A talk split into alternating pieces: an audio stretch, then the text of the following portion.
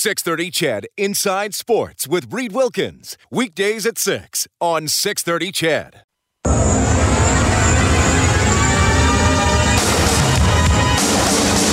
Eberle starts with a rush down the right wing, a shot off the pads of Bachman, the rebound Lucic, fed Nugent Hopkins, backdoor, and a hat trick for Jordan Eberle, the second of his NHL career, and Edmonton's pouring it on here at Rogers.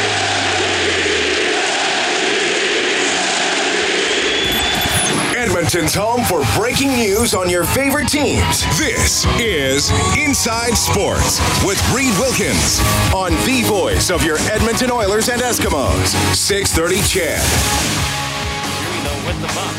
Just on his run. Sheary waits for it. Goes cross ring. It goes to Schultz. Now to Crosby too hard off the boards, but he finds it. Crosby in the Bengals. Left wing circle over to Kunitz. Shot. Score!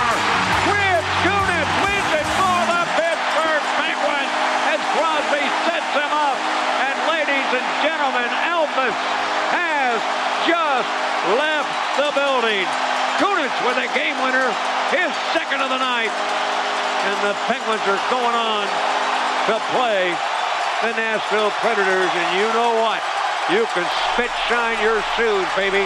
The Penguins are going to go dancing with Lord Stanley once again. And they will be dancing with the Nashville Predators. That call, as you heard last night on 6:30, Ched, the Penguins outlasting the Senators 3-2, Game Seven, double overtime. The Cup final starts in Pittsburgh on Monday, six o'clock. Predators at Penguins, and we will have live play-by-play of all the Stanley Cup final games for you right here on 6:30, Ched. Thank you so much for joining us tonight. My name is Reed Wilkins, Inside Sports on 6:30. CHED, a lot to get to tonight, including Edmonton Eskimos quarterback Mike Riley as their training camp starts this weekend. But off the top, pleased to welcome back to the airwaves, your inside the game analyst for Oilers broadcast here on 6:30. CHED, former Pittsburgh Penguin Rob Brown. Rob, how are you doing? I'm doing very good, Reed. How are you doing today? I'm doing great. Good to catch up with you, and, and, I know you have a busy weekend, so thanks for fitting me in here. But, but I think people will be interested. Tell us, uh, tell us what you're involved in this weekend. It's pretty cool. It is. About five years ago, uh, three of my buddies and I got together and thought what we could do for our kids to, here in the community and, and uh, our friends' kids. We decided to have a, a road hockey tournament. So we started it five years ago. Our first year, we had 30 teams, and then this year we have our biggest one ever. We have 78 teams, so over 550 kids playing here in St. Albert. We got 10 rinks going at a time. We've got uh, Daytona Homes is running at ATB, Go Auto. We have all kinds of great sponsors, and it is two fun days out playing road hockey with kids that get all dolled up. It's hilarious. All these kids all have they they create their own uniforms and uh, they've got all kinds of neat names and neat cheers and it's a fun weekend that our buddies and I that we put together. We never expected it to become this big, but it has, and it's something that we look forward to doing every year. So, how do you do? You, do you just divide kids up by age group, by skill level, or how do you break that down? It's all by age group. So the, our tournament's called Road Rage. It's funny, my son came up with that one year. So yeah, let's call the Road Rage Street Hockey Tournament. So that's what it is, and then we have it just we just follow along the same lines as minor hockey. So we have initiation, map, novice, Atom, Pee Wee, Bantam, and midget and they vie for the Road Rage, Road Rage Cup. We have a big trophy for the winning team, and it's neat. We have all these fencing that puts together our, our nine of our rinks, and then we actually have a company that builds a real rink that we have all the championship games in the real rink. And uh, your radio station course is heavily involved. They have music all day long, both Saturday and Sunday, for the kids to play, and they have all kinds of little games for the kids to play while they're in between games. So it was something that we thought we'd just do for you know, a, a small group that just has grown and grown, and now we have kids from Westlock and Morinville and Sturgeon and Edmonton and Snowbert all taking part, and it, it's it's a ton of fun. It was a lot of work putting together, but to to sit here on Saturday and Sunday and watch all these kids smiling and having a good time in the sun, it, was well, well worth it. Well, good for you. And I know whenever you know you and I speak about this when we're watching an Oilers game or, or whatever, I, I know you're always very passionate about it. So good for you for keeping it rolling to uh, year five. So uh, we know where we can find you this weekend then, and then probably sleeping in Monday. But that's okay. Uh, I imagine some people in Ottawa and Pittsburgh might have slept in today, but woken up with far different emotions after uh, a, a pretty entertaining Game Seven last night. Goes to double overtime with Kunitz finally winning it for the Penguins. Now you're a former Penguin, and, and I don't think I'm putting words in your mouth by saying of all your ex teams. I think the well. Let me ask you that first before we get into the game. Of all your ex teams, you identify most though as a former Penguin, right? Uh, I, I do. It's where I had the most success as a player, where I had the most fun. Uh, so yeah, when, when when I look back at my career, someone says, "What team were you on?" Yeah, I was with the Penguins. So it's funny when when they when teams play it, I never know who I'm really cheering for as the game starts. Because I do like the Ottawa Senators. I have a ton of respect for them. What Craig Anderson has done, and I love a, a, a bunch of their players, uh, like a Turris and and a Bobby Ryan and players like that.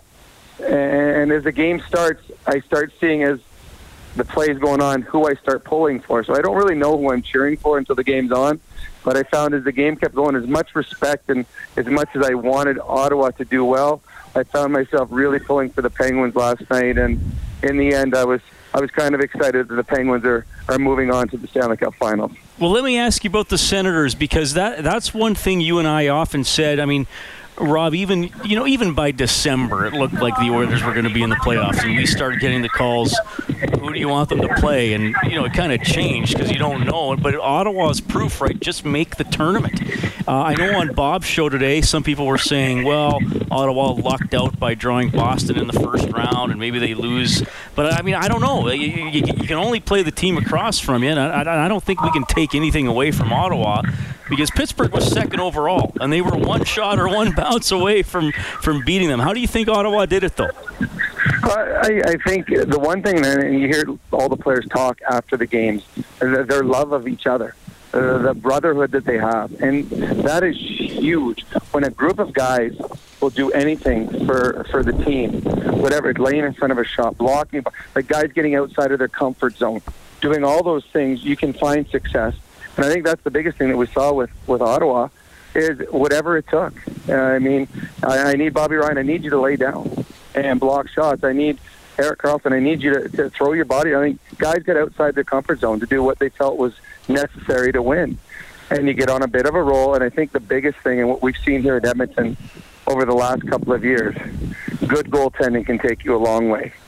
And Craig Anderson is a very good goaltender. That when he is on, he's as good as anyone in the National Hockey League. He gave them a, a chance to win hockey games. So yeah, make the playoffs. I don't. I don't think this is you know 1980s where the number one, two, three, four teams in the league are superior over the you know 12 through 16. There's not much discrepancy between the top and the bottom, and you're seeing that when you go when you see the you know a team like Nashville making the finals, and as they got got along in the playoffs, you're like, well, God, they are really really good. I can see why they're going to the playoffs. It's a team that he was a number eight seed coming in. So there's not much difference. Make the playoffs and then just get hot. And I think that's what you saw with the Ottawa Senators. That's what you saw with the national the, the Nashville Predators and the Pittsburgh Penguins. It's simply talent.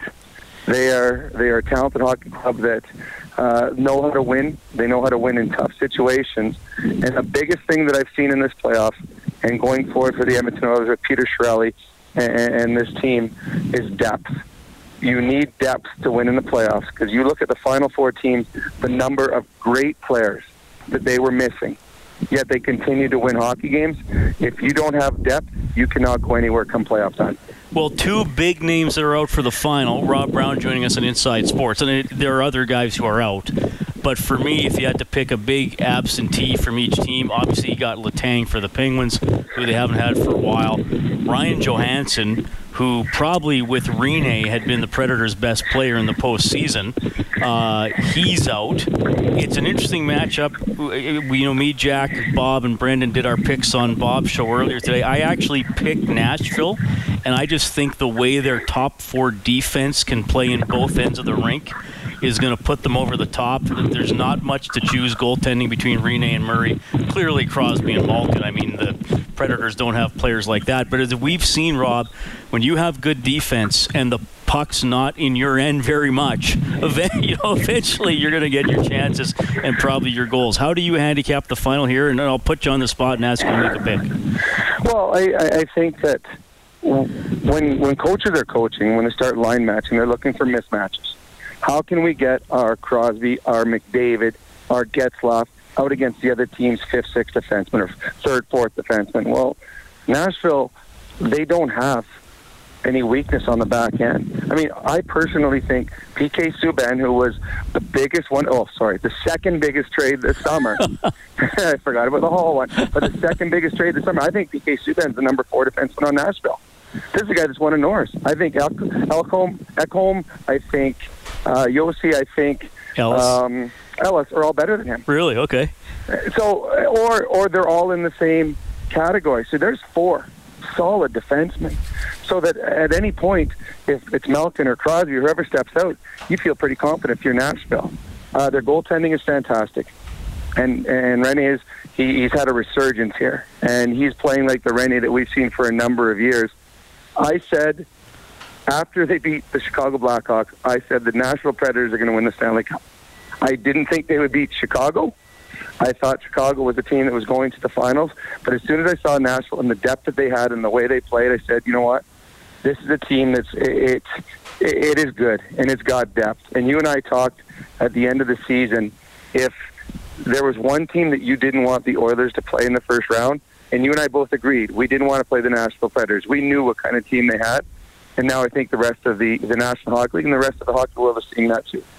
Well, and Jack Michaels always makes the point they went 3 0 against the Oilers. Now, granted, one game went to a shootout, but they sort of beat the Oilers three different ways. I mean, they won a low scoring game, they outscored them, and they won that game that got a little bit nasty. The Oilers tied it late, and then the Predators won in a shootout. And that, I mean, Nashville has that. They have speed, they can check, they got some depth scoring, and I, and you know, the it's the Stanley Cup final. I don't expect it to get really nasty, and I'm not saying the Predators are you know built around intimidation, but they have just enough, right, Rob? And that's what we've seen.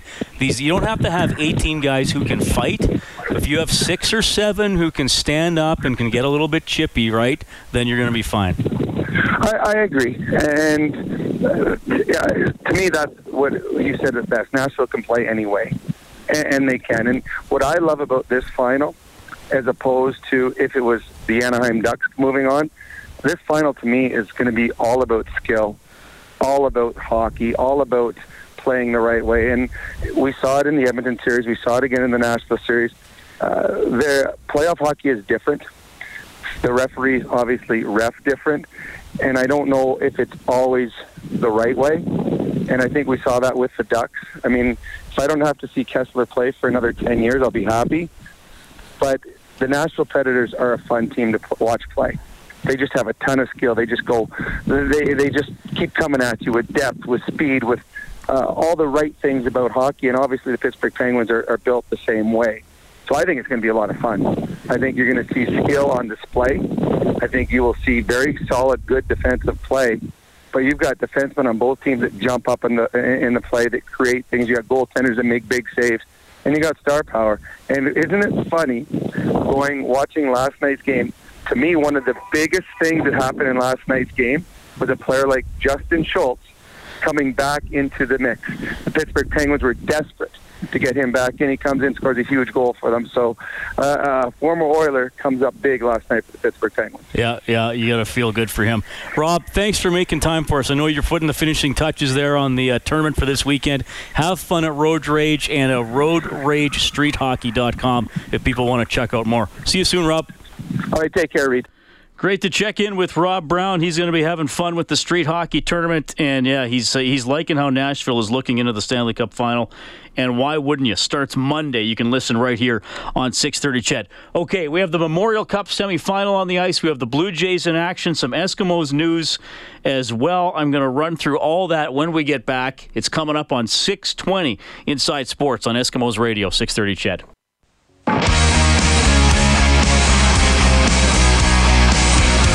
Is Adarius Bowman from your Edmonton Eskimos, and you're listening to Inside Sports with Reed Wilkins on 630 CHED. All right, so Darius Bowman and the rest of the Eskimos medicals tomorrow. And then training camp on the field on Sunday, Brick Field at Commonwealth Stadium. Going to start around 9:20, 9:30, open to the public, so that's pretty cool. Also, how about this? From noon to 1 p.m. on Sunday, Dave Campbell and Morley Scott with a special uh, one-hour Eskimo show from training camp. So noon to 1 on Sunday, our first Eskimos related broadcast of the year right here on 6:30 CHED the first game preseason June 11th against the Calgary Stampeders who by the way have won 29 regular season games over the last 2 years and have not won the Grey Cup. It's a pretty amazing stat. The two uh, regular seasons they pulled off, but the Eskimos beat them in the West Final two years ago, and then of course the uh, epic Grey Cup game against Ottawa, where they came up short in 2016. Now, here's what I can tell you about the Eskimos today: Chris Getzlaf is back. They uh, re-signed Getzlaf, who went to free agency. He'd been sitting there without a job, and I just just want to remind everybody: this is the Getzlaf. It's okay for you to cheer for. Because I know this is this is so interesting. Ryan Getzlaf has never been popular in Edmonton, but uh, can you go below zero for popularity? Because I think that's where he went this year. This is the Getzlaf you'll like. Uh, Chris Getzlaf. Now, I don't know. I, I, you know, I think he'll have to fight for a job a little bit. Uh, but Nate Behar, the Canadian receiver, the Eskimos took in the first round. I think this is maybe a sign that he's probably going to stick around with the NFL for a while, maybe get some looks there. So Getzlaf last season, 41 receptions, 455 yards, couple of touchdowns. I think more significantly today the Eskimos signed defensive back Forrest Hightower, who spent the last two seasons with the Ottawa Red Blacks, so another Edmonton Ottawa connection. Brock Sunderland, uh, you know, was the assistant GM in Ottawa. He's now the Eskimos GM, so he brings Hightower in. Good player. Um, in the last two Grey Cups, two interceptions in the 104th Grey Cup game to help them win over Calgary. And I think that the secondary to me going into the season is still the Eskimos' biggest area of weakness. Uh, when Ed Hervey was the GM, he didn't do much tinkering there. So I think Sunderland is is trying to, to, to strengthen it a little bit. And I will say this: Sunderland has been more active signing players than I thought he might be, given how late he took over the team. And if you remember the day Ed got fired, I, I said this is still going to be Ed's team, probably at least through the first six games of the season. Now I'm starting to think, well, maybe not, because Brock's not sitting around thinking, well, there's only so much I can do. So anyway, Forrest Hightower, good defensive back, and the Eskimos need a couple of those. So uh, remember that name as we move into the season. Memorial Cup semifinal, 12 minutes left in the second period. It's 1-1 Erie and Saint John. The winner will play Windsor for the championship. That'll be on Sunday. And the Blue Jays looking good today. 5 1 lead over the Rangers in the top of the fourth. Devon Travis, a grand slam. Donaldson is back. He's one for two. Tulowitzki is back. Doesn't have an official at bat. They did score a run after drawing a walk. Uh, Smoak has now homered, by the way. They put the Blue Jays up 5 1. They've moved into the fourth. We got a Hall of Famer in studio. We're going to chat with Curtis Stock when we get back. Uh, I, I, I, think we're going to probably cover a lot of different sports, but we'll start with some horse racing when we come back. Inside Sports on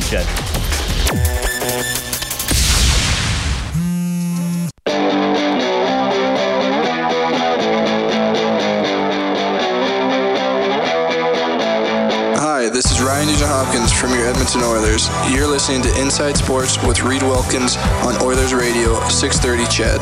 Well, appreciate you spending your Friday night with Inside Sports. We have Eskimos quarterback Mike Riley coming up later on tonight. Training camp starting with the medicals tomorrow. The Eskimos are on the field on Sunday. Don't forget we have game one of the Stanley Cup final on 6:30 CHED in this time slot on Monday. So no Inside Sports. Predators and Penguins will start at six. My name is Reed Wilkins. By the way, you can always reach us here. You can text 630 630. The phone number 780 496 0063. You can follow me on Twitter at Reed Wilkins. It's R E I D. W I L K I N S. Wilkins, like Dominique, as I like to say, though there's no relation and a slight discrepancy in athletic ability. I'm pleased to welcome to the show A guy you've been uh, reading, I'm sure, for years in the paper and online, and now you get to hear him. And he's bound for the Hall of Fame, which we're going to get into. It's Curtis Stock. Curtis, thanks for dropping by. How are you doing? Good. Thanks for having me. Did you enjoy the Dominique Wilkins reference? Yeah. I always figure I should tell people no relation, right? you figured that out pretty fast? Yeah, I figured it out pretty fast. Uh, was quick on that one, eh? Wait, wait, there's a lot I want to cover with you, so thanks for for, for dropping. Of you know, I've been, been enjoying reading your stuff for, for a long time. We want to get into some racing stuff, some golf. I'm sure we'll talk some hockey along the way because I know uh, I was looking back on your uh, tweets today, and you were pretty vocal when Ryan Kesler grabbed Cam Talbot's pad, but that's yeah. we'll get into that later. Uh, for, first of all, congratulations because you're going into the Canadian Horse Racing Hall of Fame. Uh, that's going to happen officially August 9th in Mississauga, but it's already been announced uh, the the class that is going in. Uh, I mean, when when you hear something like that, is it kind of like oh my god or like what was your what was your reaction it was oh my god i didn't i didn't expect it at all it was uh, i got a phone call and said uh, do you know why i'm calling and i said i got no idea and he says well congratulations you're in so that was really nice um, how did you get started maybe that's a tough. Well, let's no, let's go back. Cause, cause, okay, so you're growing you're growing up in London, Ontario. Yeah, my dad was in the Air Force, so we didn't spend very long there. We moved okay. all over the place, and then in Calgary is uh, where I went. In uh, grade seven is when we started in Calgary, and uh, had some friends of my family who used to go to the races all the time, and I tagged along with them a bunch of times. And uh, when I went to high school in St. Mary's in Calgary. It was right across the street from Victoria Park Racetrack. So after school, we'd go to across the street to the racetrack and uh, used to be a regular. So you had the bug for the sport from a relatively young man. Now, was it always you wanted to cover it, or did you ever think you wanted to somehow be an owner, trainer, announcer, like like that? Oh, I think I probably wanted to own one of them. Yeah, but uh, never thought about you know anything else. It was just a lot of fun, and it was uh, me and my best friend. We used to go to the track, and and uh, then when I went to uh, uh, went to the University of Calgary. And in the uh, my third year at the University of Calgary, the Calgary Herald phoned and asked if I wanted to be a summer student. So I took that, and I was there maybe a month or something, and the sports editor said, uh, "Harness racing is going to come to Calgary. Does anybody here know anything about horse racing?" And said, "Oh, I do," and so uh, I covered harness racing while I was going to university because it was on. I just had to be there Friday night, Saturday, and Sunday afternoon, and Monday night. So the only day that was really a problem as far as school was the Monday night one. But right. otherwise, I would have been there anyway, and they were paying me to do it. So it was a pretty good gig. No, were you taking journalism at U of C, or what were you taking? No, I took English, and okay. uh, I wrote for the university newspaper. Um, I wrote, used to write under the byline of Forward Pass, who was a former Kentucky Derby winner, and I just submitted these stories under the desk of the Gauntlet newspaper, um, and they would appear in the paper. And I thought, oh, this is really cool. Then I found out that they were getting paid, and I went in and I said, hey, I'm forward pass. Where's my money? Oh, jeez. so. So, so, yeah. So you got some unexpected kind of on the job training while you you were going to university. Uh, now, how how did you wind up in Edmonton? When did that opportunity come up? Uh, well, the sports editor's son um, Bruce Walker was the head of publicity at the Ontario Jockey Club, and uh, I went to work for him for a couple of years. And then Edmonton Northlands called and asked if I wanted to come up here, and uh, I missed Alberta, so I came came to Edmonton and I worked in publicity and promotion and advertising for Northlands for seven years, including doing the horse racing. And then uh, the Edmonton Journal called me and asked if I wanted to do the horse racing for them. So I started, and I used to like that was my beat was horse racing.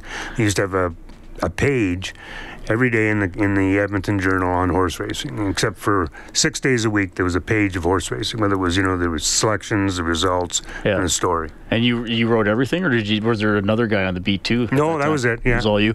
So what do you like, or what have you liked most? And I know you're still doing stuff, but you know what what has kept you going day after day involved in, in in horse racing i mean there's always something about the job that i think gives people that spark or about what they're covering what's the one or two key things for you curtis well, I like dealing with the people a lot. I mean, they're great people to deal with, but I like betting.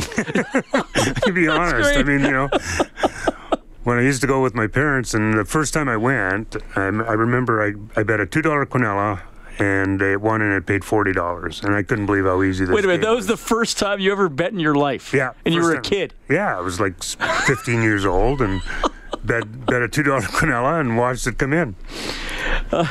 Okay. Paid forty dollars. I remember that. They don't even have Quinellas anymore, do they? No, They no, got rid of that because that was where it could be either order. Either order, yeah. Now Right. it's just the exactor, which has to be in a specific order. Yeah, I like the Quinellas because there was a little more margin for error. Oh yeah, yeah. So was there ever, um, like, was there ever an issue with you betting on horses and jockeys and trainers you were covering? That in your No. sport, that just doesn't matter, right? No, it didn't matter at all. No. Yeah. So I mean, I used to watch the races, of course, every day. Mm-hmm. and then I'd go up and uh, and I'd watch the replays, and I'd watch the replays and make notes on which horses got into trouble, and um, so that's you know going there every day. Yeah, I had a bit of an edge. Now I don't go every day, so now I'm just a monkey like the rest of them. Right.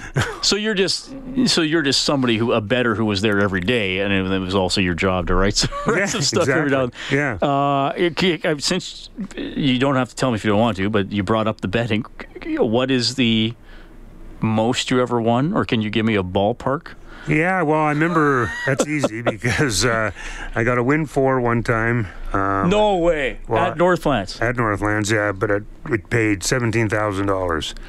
In I had it, I had it three or four times. Anyway, the bottom line was that I made seventeen thousand, and the next day I went and bought a car. No way. Yeah. That's incredible.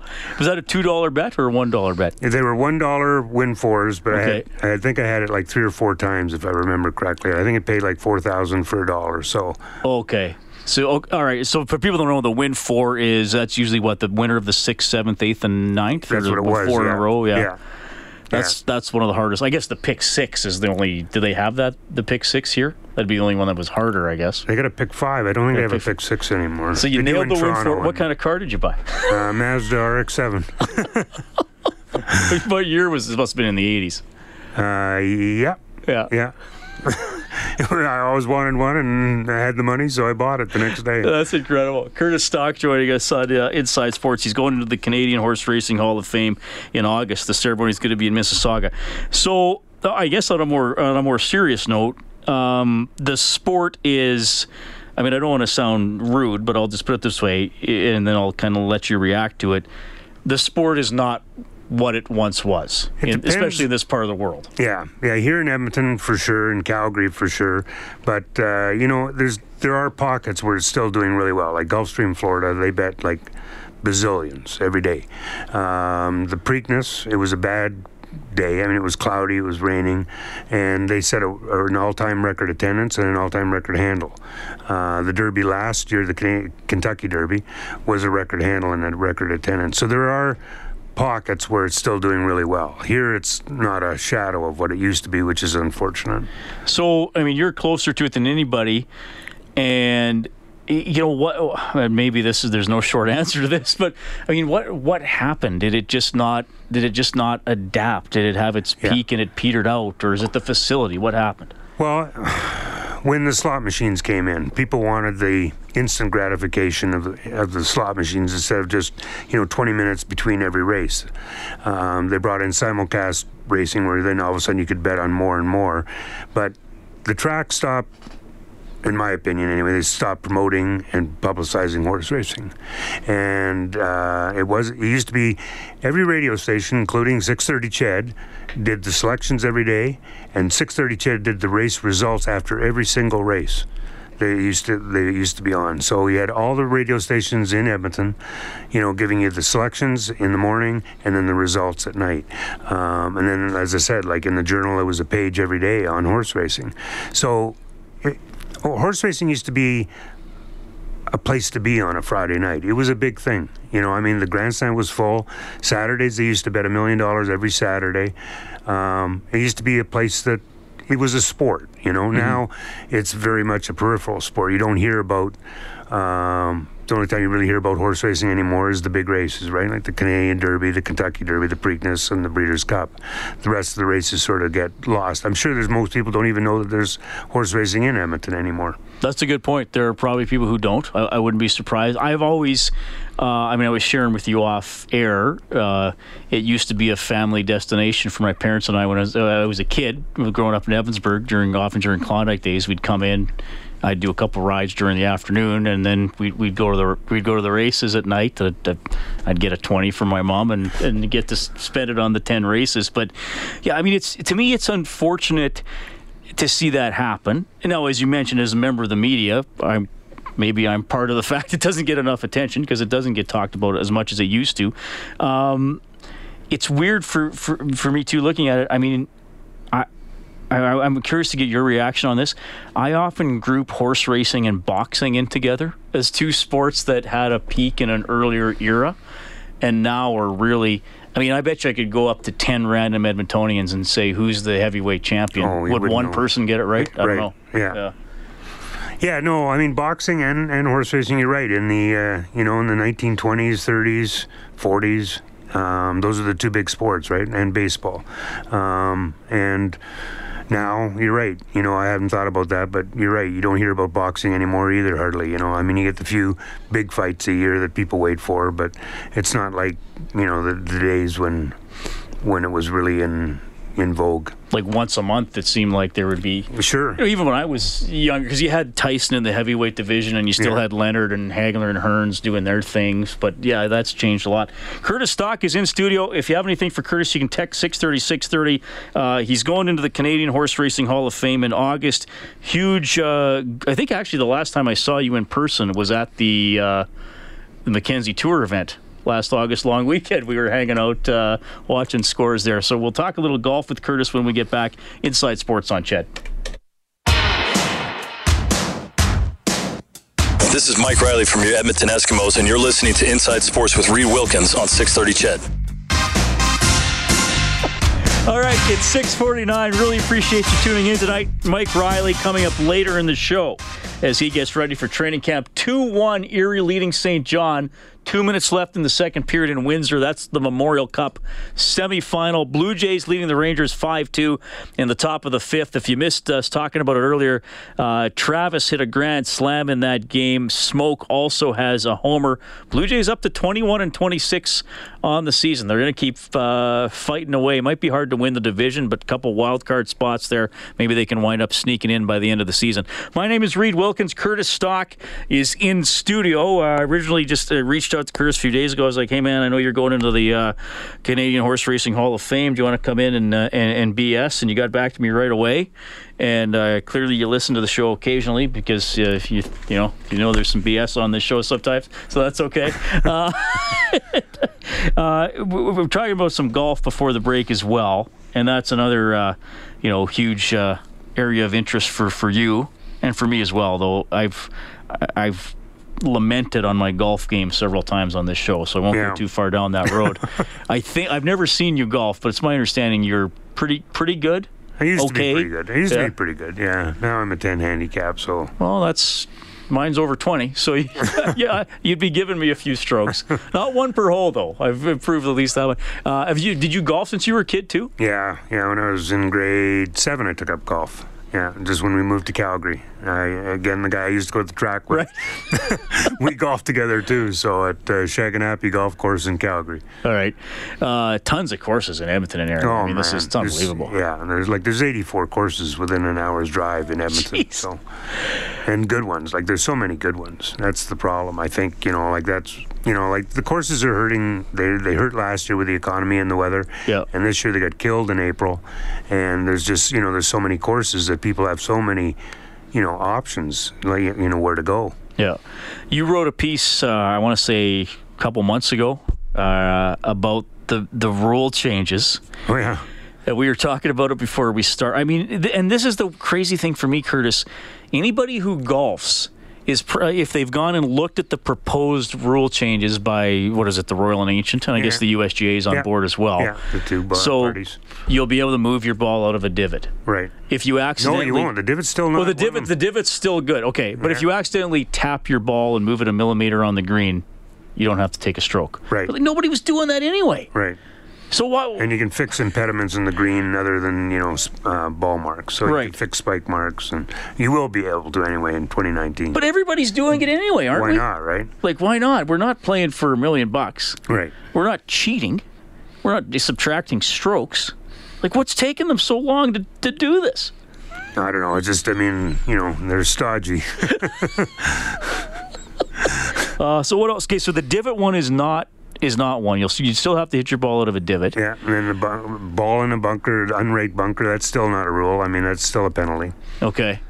Uh, but, but okay, is that going to change though? No, those, That's not those proposed change? Not, not changing. They, they proposed what you don't have to drop it from shoulder height Yeah, though. and you can drop it from six inches, Which is basically whatever. What everybody it. does anyway. Place the ball, right? Yeah. Yeah. because I think if you're an everyday golfer, I mean, I'm a guy like I want my score to be my score. So if I if I shoot a low score, I know I didn't fudge any shots, right? So I'll, some days I'll have a bad round, and I'm like, okay, that's my round. I'm not gonna say, oh, I didn't actually. I'm not gonna count the lost ball. Right. I count all the stuff, but I, I do think there's some common sense for the everyday golfer.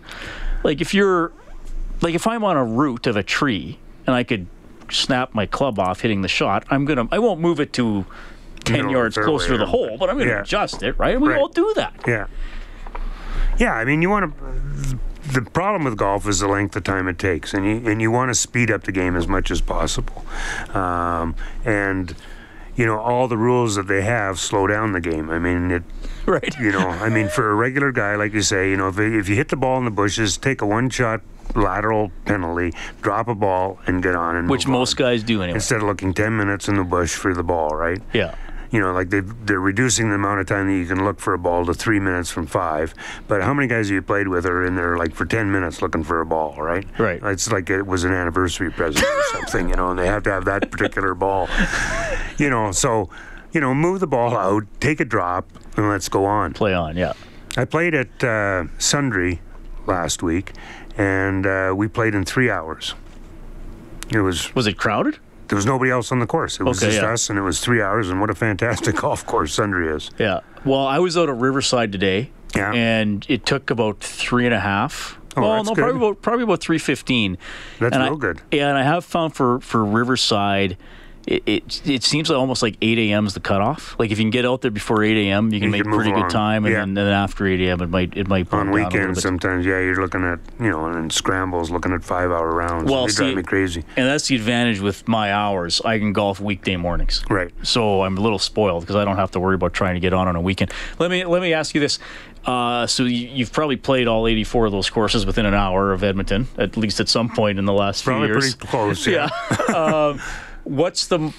Did you have a really special golf experience or the most famous? I like I don't know if you played St Andrews, Pebble Beach, Played St. Andrews. TPC. Yeah, I covered the British Open there when uh, it was Jack Nicklaus's last round, and uh, I remember that like vividly. With uh, you know, there was you know people crying as he was coming down the, f- the final fairway, the 18th fairway, and uh, was you know shouting out "We love you, Jack" and everything. That was that was amazing.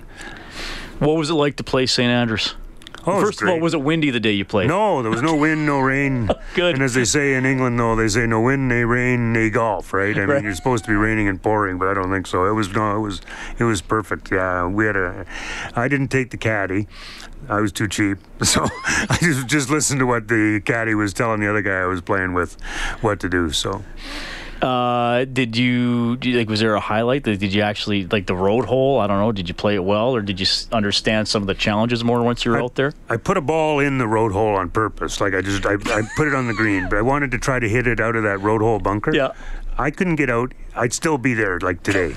You know, the thing's only about like it seems like about three yards wide, and it- and if you stand, you can't reach the top of the bunker from inside inside the bottom of the bunker. You cannot reach the top. So how you can get it out of there, I have no idea without going sideways or backwards, right? But I tried, and I, I like I said, I'd still be there. I could never get that out of there. Well, so the everyday guy has to hit it out backwards almost. Oh yeah, absolutely. Yeah, and then lob yeah. it back over. Yeah, but I wanted to try it. Yeah. Curtis Stock is in. Stu- Can you stick around till a little bit after seven because we got sure. we got more stories to tell. We'll talk a little hockey as well. Keep you updated on the Memorial Cup. It's Inside Sports on Oilers and Eskimos Radio, six thirty. CHED.